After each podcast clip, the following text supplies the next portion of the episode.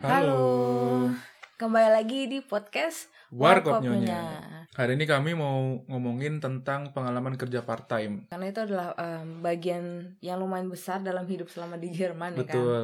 Dan part-time adalah salah satu jualan yang selalu diucapkan oleh agen studi ke Jerman gitu. Betul betul. Jadi ya mungkin belum familiar dengan sistem agensi ini. Hmm. Jadi ada beberapa agensi di bukan agensi namanya, ya, agen. Agen studi. agen studi. Jadi ada beberapa agen studi di Indonesia yang menawarkan kesempatan untuk bisa studi ke Jerman gitu. Jadi segala macam tempat lesnya, terus abis itu segala macam Urusan administrasi. betul. Nah, itu dibantu sama mereka. Nah, sebagai bahan promosinya, kesempatan untuk bisa kerja part time sambil kuliah itu salah satu hal yang selalu dijual gitu ya. Betul. Karena kan untuk memberi edukasi kepada pasar gitu sebelum mereka mendaftar di agennya kan harus ada pengetahuan dasar dulu tentang gimana sih kuliah di Jerman dan segala macem gitu. Betul.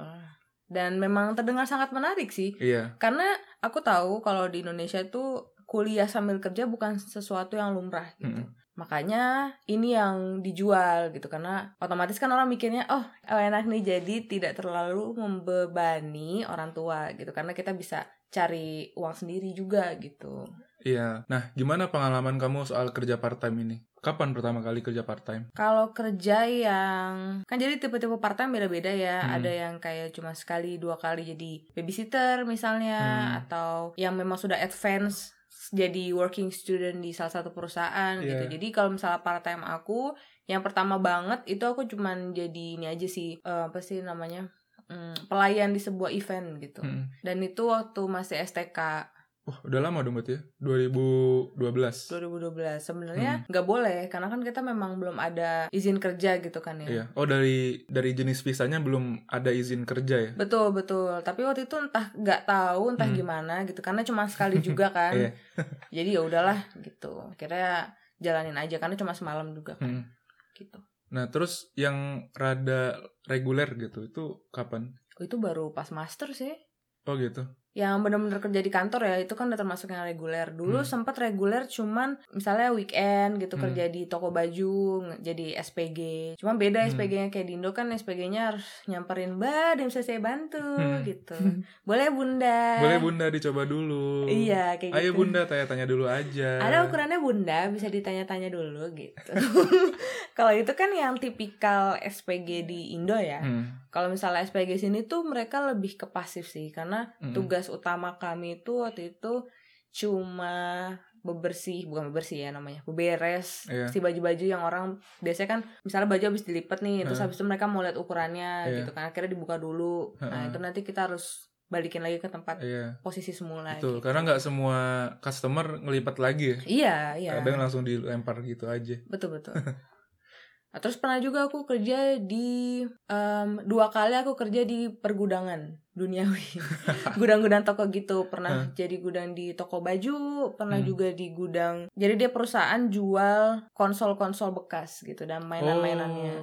Oh. Yang ini ya, yang yang apa namanya yang mereka ngumpulin konsol-konsol yang udah lama gitu yang udah rusak Iya. yang udah sticknya juga gitu Iya. gitu ya? semuanya lagi aksesorisnya konsolnya oh mainannya. hmm, hmm. bahkan merchnya. Merchnya juga? Mm-mm. wow jadi kayak eh, dulu aku kerja kan Hmm.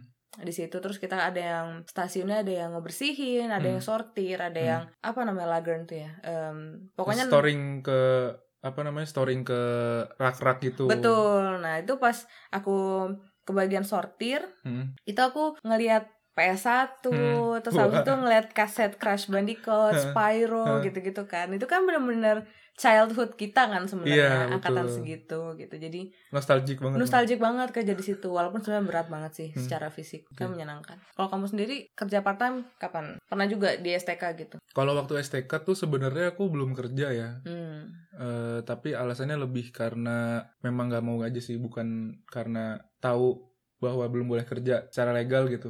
Cuman karena memang belum mau aja. Karena kan waktu baru datang ke Jerman itu eh, aku ngerasa kayak rada butuh waktu untuk adaptasi gitu sama kondisi di sini terus budayanya segala macem. Jadi aku memutuskan untuk fokus aja student collect dulu sambil adaptasi. Nah kalau kerja part time-nya itu aku sebenarnya baru pas 2013an akhir gitu atau 14 awal aku lupa. Hmm. itu aku kerja di Indomart dulu tuh Apa sih Indomaret kan banyak yang nggak tahu. nih. Iya. Dari namanya sendiri sih ada unsur Indo-Indonya gitu Iya, ya. betul. Jadi Indomart itu adalah toko bahan makanan Indonesia sebenarnya Hmm. yang menjual produk-produk yang Indo banget gitu. Kadang produknya itu saking Indonya nggak ada di toko Asia lain. Iya. Kayak bon cabe misalkan, Iya. terus perkerupukan duniawi. Ya, Jadi terima Itu. kasih kepada Indomaret ya. Belum belum disponsor ya. Nggak, perlu. Nggak perlu karena eh, sponsornya udah banyak Iya. dulu. Sponsor hidup ya itu. Iya. Nah, eh, ya udah gitulah. Jadi eh, aku kerja di situ sampai 2016 kalau nggak salah. Rada, lumayan lama. Oh lumayan itu. Mm-mm. Nah, terus tugas kamu di situ ngapain? Dulu aku di situ em, jadi semuanya sih. Em, aku jadi aku belajar jadi kasir, Hmm. terus jadi SPG juga gitu. Eh bukan SBB berarti ya. Sales Promotion Boy. Oh SPG tuh Sales kepanjangannya. Promotion Girl kalau nggak salah. Oh, aku kamu kira apa? ya nggak tahu. Aku cuman terbiasa denger SPG aja. Terus semuanya tuh SPG gitu. Iya gitu deh. Ya aku jadi misalkan ada yang nanya, eh ini apa ya, itu apa ya. Jadi aku ngejelasin Hmm. gitu. Kadang juga ada yang nanya, ini apa, bumbu rendang, rendang tuh apa? Ya, hmm. Karena yang datang ke situ nggak cuma orang Indo. Iya, ya. kadang bule juga yang kebanyakan tuh bulenya yang habis dari Indo dan mereka langsung jatuh cinta sama Ah. kulinernya gitu loh. Mereka Ya, pengen ya. mengulangi lagi experience makan di Indo gitu. Ya. Jadi kayak dia nyari ke situ. Oke. Ya aku harus ngejelasin gitu kan. Awal-awalnya rada-rada ngeri-ngeri sedap sih. Cuman kan aku mikirnya di situ kesempatanku untuk memperbaiki bahasa Jerman gitu. Jadi Ya. langsung interaksi sama orang Jermannya. Betul betul. Jadi alhamdulillah sih lumayan membantu lah karena ini nanya ini nanya itu dan aku berusaha ngejelasin gitu kan. Mhm. Terus aku juga ngurusin stok terus macam-macam lah semuanya gitu. Rangkap-rangkap ya memang. Iya, karena kan modelnya startup gitu ya. Jadi kayak Ya. rada semuanya lah dikerjain gitu. Cuman nggak apa-apa sih aku happy sebenarnya alhamdulillah karena banyak pengalaman gitu. Nah, terus eh, setelah 2016 itu aku Mhm. rada rada pause bentar karena mau tesis segala macam. Jadi eh, nggak kerja dulu Ya. untuk sementara waktu karena harus praktikum dan tesis. Nah, setelah itu aku cari-cari kerja lagi. Iya. Nah, kok di Lala aku dapat kerja jadi kasir lagi tapi di supermarket yang Oh. besar.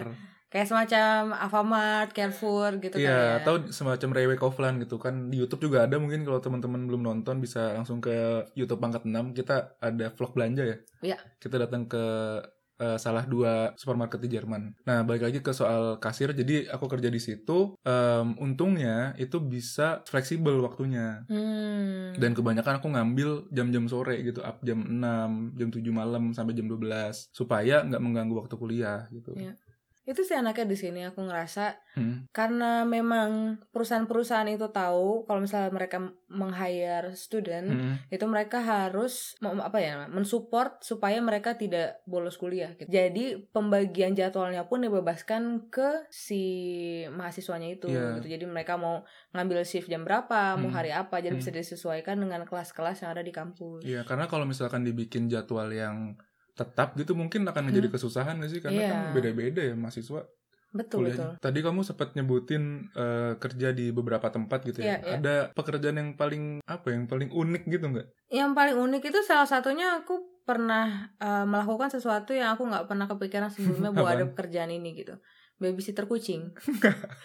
Jadi aku kira Kucing beneran kucing? kucing kucing. Nggak ada anaknya. Maksudnya, Nggak, maksud aku bukan ada anak manusia dan kucing nggak? enggak, enggak, kucing aja kucing. Jadi ada pasangan suami istri, mereka punya kucing kan. Hmm. Terus suatu hari mereka harus pulang kampung ke Italia atau mengunjungi saudaranya atau Oke. apa gitu. Terus akhirnya mereka buka pengiklanan Hmm. di salah satu platform cari kerja gitu di Jerman. Terus habis itu dia cuma bilang tugasnya cuman em, ngejaga biar apa sih namanya tempat makan si kucingnya itu nggak kosong. Jadi Oh, kayak oke. misalnya sore bisa Hmm. habis pulang kampus bisa Hmm. datang ke situ terus Ngisiin makanan. ngisi makanan gitu karena si kucingnya ini sebenarnya juga nggak di rumah Terus kerja dia malam-malam. Shift malam. iya iya keliling mall satpam enggak maksudnya si kucing ini kan memang terkenal apa ya hewan yang mandiri kan Hmm. jadi dia itu ya ngeluyur gitu kalau malam kalau siang Hmm. pulang ke rumah tuh kalau cuma ada makanan aja Hmm. kalau dia lapar cari Hmm. makan ya ke, ke rumah gitu jadi harus dipastiin kayak jendelanya ada yang dibiarin terbuka terus habis Hmm. itu em, si makanannya jangan sampai kosong Hmm. terus, terus aku boleh ini boleh nginep di situ boleh Oh. makan segala macam Oh, iya? boleh ngambil apa pun lah gitu cuman berapa ya tiga empat hari gitu Hmm. lumayan tapi Tapi eh, kalau kucingnya ku- kucung Tapi kalau kucingnya dibolehin keluar sama majikannya berarti maksudnya kamu nggak ada tanggung jawab kalau hilang atau gimana nggak gitu ya? ada bener-bener tugas aku cuma jagain jagain itu mangkok kucing biar nggak kosong Hmm, aja hmm. dan jangan sampai lupa gitu Unik banget. dan Oke. itu strugglingnya adalah kan kerjanya gampang ya Hmm. yang susah itu adalah rumahnya dia agak jauh dari stasiun kereta Oke. jadi emang di pinggir kota gitu Hmm. terus habis itu dari situ nggak ada bisnya Hmm. Jadi harus harus antara jalan kaki tapi lama atau naik Hmm. sepeda tapi terdengar kayak gampang-gampang aja Hmm. kan cuma waktu itu winter Oh, Jadi bener-bener- itu lagi winter ya? Iya, jadi bener harus Amsyong naik sepeda sih. pas winter. Aduh, Amsyong banget sih. iya makanya kerjanya mah gampang. Eh. Makanya aku lebih milih untuk nginep di sana gitu. Ya mungkin si pemilik rumah juga sadar diri ya. Makanya dibolehin nginep gitu. Karena kalau Iya. harus PP rada lumayan. Iya makanya. Terus selain itu apa lagi? Abis Selain itu kan tadi sempat aku sebut aku pernah kerja di gudang gitu ya pergudangan. Kan basically aku nih kecil ya. Hmm. Kalau misalnya yang belum pernah ketemu aku langsung mungkin ngeliatnya mah tinggi-tinggi aja Iya. gitu. Cuman aku ini 160 cm aja nggak nyampe. Cili gitu kue. kan. Jadi di kalangan orang-orang native sini ya jauh jauh banget Iya. tingginya. Kamu udah kayak baby lah ya. Iya, dan terus shelvingnya kan pasti mengikuti standar tinggi mereka kan. Iya rata-rata tinggi orang sini. Iya. Jadi waktu kerja di salah satu gudang untuk mode industri atau Hmm. untuk toko baju, itu waktu itu em, yang beratnya karena kan aku pendek, jadi Hmm. untuk naruh barang di rak ketiga aja tuh aku butuh tangga. Nah itu tangga itu tangga yang besar, yang tinggi, yang kayak buat ganti. Genteng. Iya, yang tinggi Wow. banget Ah. gitu. Terus habis itu setiap habis dipakai itu harus ditaruh dulu di tempat Semula. semula gitu karena biar nggak ngeblok jalan kan itu nggak boleh ya dilarang. Oh ini apa namanya keselamatan kerja lah ya. betul betul nah, terus akhirnya ya harus gotong ini gotong itu terus Bolak-balik terus dong. iya terus barangnya kan kadang nggak nggak nggak ini ya nggak ringan kalau misalnya Hmm. lagi ngangkatin coat winter kan itu berat banget kan Eh. terus sekalinya harus kayak tiga kalau Hmm. satu-satu kan lama Hmm. akhirnya sekali bawa tiga atau lima kanan kiri gitu kan terus harus naik tangga Hmm. abis itu eh itu sih itu yang Amsyong ya. eh, mungkin karena itu aku dulu badannya bagus gitu kayak nggak gendut nggak kayak Hmm. sekarang karena memang Banyak tenaganya gerak ya. iya tenaganya dipakai banget gitu Itu kerja 8 jam. Satu 8 jam. kali datang. Hmm. pernah aku hari kedua atau hari ketiga tuh karena belum biasa kan Hmm. sampai mau pulang aja nangis coy Hmm. karena sakit banget kakinya Hmm. kelamaan berdiri gitu terus kelamaan ngangkat-ngangkat yang berat gitu Eh, kan Itu di momen itu berarti eh, hand body diganti sama Voltaren gitu dong iya mandi? Voltaren eh Voltaren itu Voltaren iya Tapi Voltaren tuh kayak semacam apa sih counterpain Iya, gitu iya. untuk eh, otot-otot yang rada-rada tegang. Iya. Geliga. kalau kamu sendiri apa yang paling menarik gitu ada nggak Dari sekian kerjaan ya yang pernah aku kerjain, yang paling menarik adalah aku pernah kerja di sebuah pabrik. Mhm. Pabrik itu dia memproduksi plastik. Jadi Mhm. menek- eh, pabrik itu memproduksi plastik untuk pembungkus makanan gitu. Hmm, yang kayak kalau misal kita beli batagor itu ya, yang bening. Kalau misal take away kan biasanya batagornya selain styrofoam dia ada yang bening gitu loh. ya. Iya, iya, iya. Cuman eh, ini untuk yang dijual ke produksi masif gitu ya, kayak misalkan Hmm. Sosis gitu atau salami. Ah. Jadi kayak Plastik itu bu- bukan yang jual satuan kayak batagor gitu, bukan. Hmm. Cuman eh, intinya dia jual plastik lah untuk membungkus makanan gitu. Nah biasanya pabrik itu kan ada yang malamnya off, ada yang 24 jam produksi. Iya. Nah ini pabrik itu termasuk yang 20, 24 jam produksi. Ah, Oke. Nah biasanya shift di pabrik itu kan ada tiga. Mm-mm. Artinya kalau sehari itu 24 jam dibagi tiga adalah satu shiftnya 8 jam. Iya. Tapi kalau aku dulu cuman dua shift. Wah, berarti 12 jam. Iya, artinya Wah. artinya aku kerja 12 jam gitu Eh, shift pagi misalkan Mm-mm. itu dia dari jam 6 pagi sampai jam 6 sore. Nah, shift malamnya itu dari jam 6 sore sampai jam 6 pagi. berat itu. sih.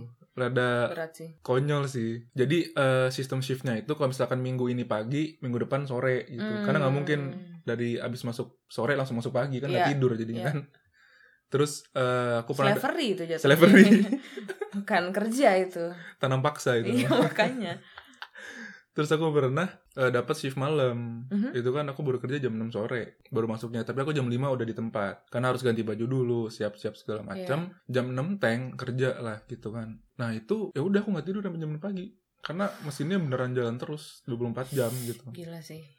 Nah, kerjaan aku itu Mm-mm. harus eh, kayak apa ya? Kayak bikin sesuatu yang udah diproduksi itu, produk end produknya. Mm-mm. Itu aku bungkus dan di store gitu. Iya. Nah itu kan artinya banyak jalan-jalan, terus harus eh, narik-narik pakai troli segala macem dan beratnya itu satu gulungan itu bisa seratusan kilo lebih. Uh.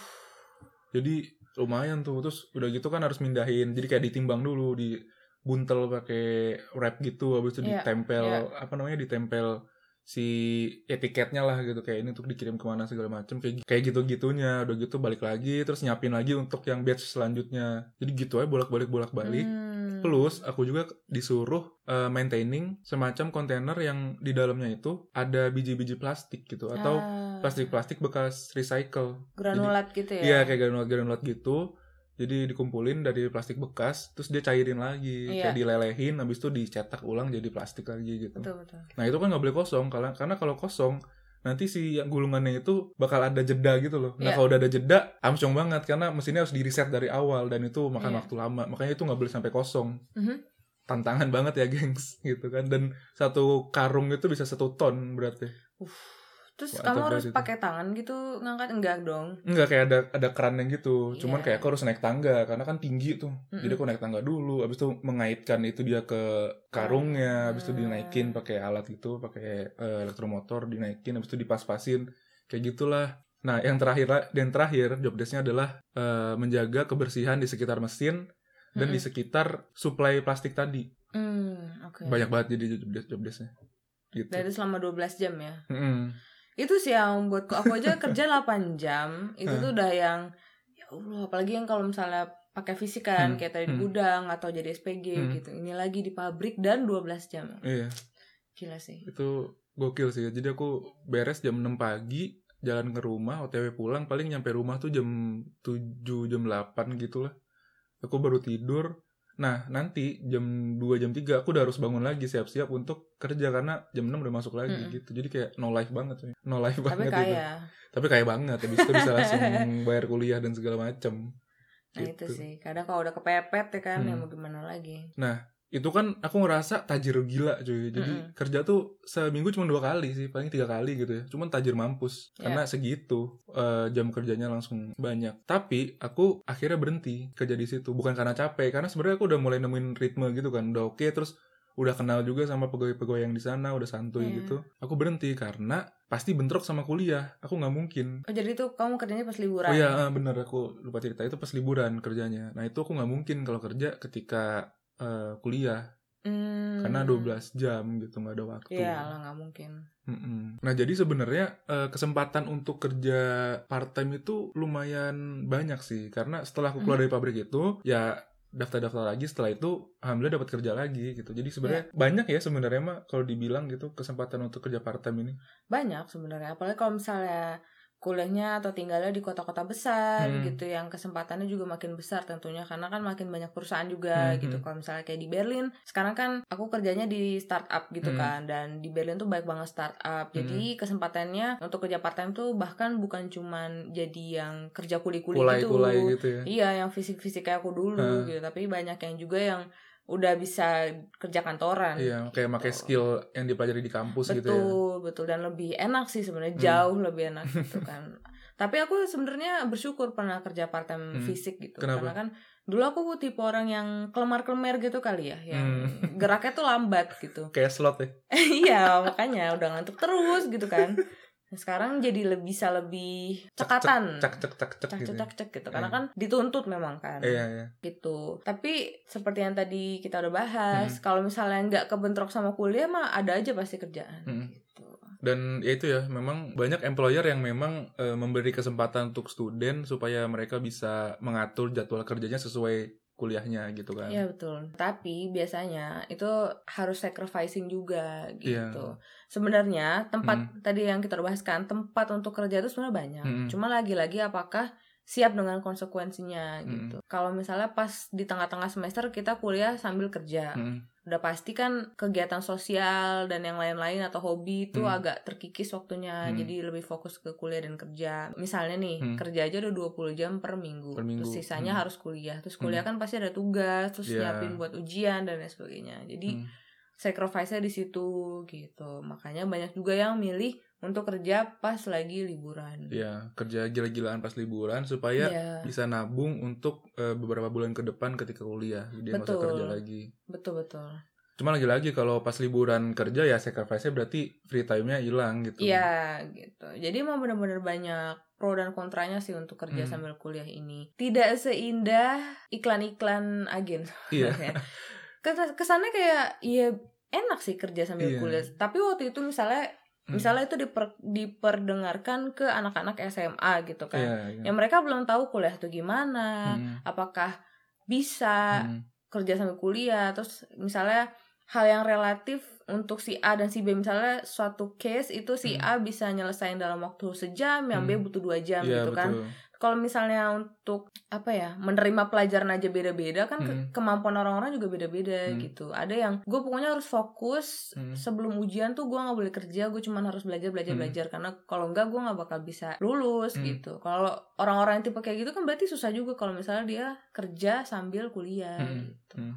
Jadi sayangnya cuman dibilang manisnya aja Iya. tanpa dikasih konsekuensinya Karena manis mah manis ya, cuman Iya. praktek di lapangannya itu berbeda. betul betul Karena eh, ibarat kata eh, hidup atau unileben ya, orang bilang unileben tuh maksudnya kehidupan kampus Mm-mm. itu kayak seg- segitiga. ya Jadi satu sisinya itu adalah kuliah, Mm-mm. satu sisinya lagi adalah kerja, dan sisi yang terakhir adalah sosial gitu. iya betul Nah kita nggak bisa menggapai tiga-tiganya, nggak mungkin. Kalau tiga-tiganya dikejar, mungkin bisa, tapi efeknya adalah tubuh kita gitu ya. iya Karena kan energi terbatas gitu dan eh, apa ya? Menurutku istirahat tuh esensial sih. sangat sangat Hmm. Karena kan baik lagi ya tujuan kita ke sini bukan untuk mulai gitu, bukan untuk jadi kuli, tapi iya kuliah, bukan kuli doang, kuliah gitu. itu betul betul jangan sampai itu sih jangan sampai keenakan cari duit akhirnya Mm-mm. lupa kalau prioritas utama ya tetap studi Iya. gitu Dia kalau misalkan mau kerja dan kuliah, ya berarti sosialnya hilang. Iya. Kalau mau kuliah dan sosial, ya kerjanya hilang gitu. Nggak mungkin sosial dan kerja gitu loh. Kuliahnya ke mana kan Iya. nggak make sense gitu kan. Jadi ya itulah harus harus cari kompromi gitu. betul betul Gimana caranya. dan harus kenal diri sendiri sih Mm, maksudnya betul. limitnya sampai mana Iya, gitu heeh. harus banyak banyak ngobrol sama diri sendiri gitu Iya. dan ngelihat juga misalnya mau nyoba nih kuliah sambil kerja Hmm. pas dalam semester ya lihat hasilnya gimana apakah ujian menurun Hmm. ataukah jadi makin stres kayak Hmm. gitu gitu loh jadi bisa ditimbang-timbang lagi buat semester depan baiknya gimana Hmm. gitu Nah, eh, manfaatnya dari mengenal atau ngobrol sama diri sendiri adalah kita jadi sadar kondisi kita yang real dan sebenarnya gitu. Iya, Maksudnya iya. kondi- realitasnya gimana. Karena memang mungkin ada kasusnya di mana teman-teman itu harus kerja, benar harus kerja gitu ya. Iya. Karena mungkin ya namanya roda hidup berputar ya. Kadang rezeki ada, kadang enggak gitu ya. Mungkin orang tua lagi Iya. kenapa gitu. Sehingga mengharuskan dia untuk kerja.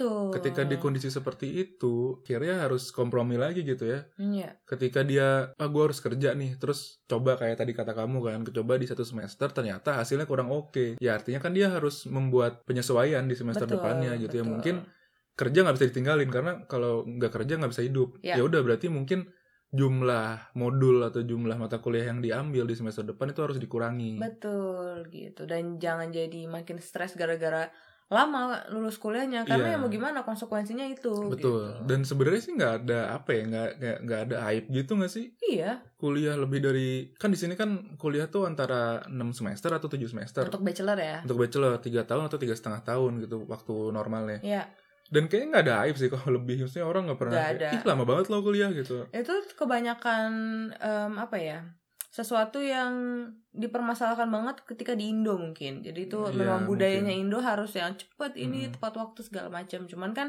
kayaknya orang beda-beda gitu ada yang Iya. harus cuti ada yang harus apalah segala macam Iya. gitu ada yang kalau di sini malah ada yang mau melahirkan itu atau bisa di, cuti- bisa ngambil cuti iya. kuliah melahirkan gitu terus parenting gitu kan eh parenting lagi alternate itu apa ya? kayak waktu waktu setahun pertama lah ketika bayi baru lahir kan betul. lagi ribet-ribetnya gitu itu bisa dikasih kompensasi juga nggak usah Betul, kuliah betul. gitu cuti kuliah boleh.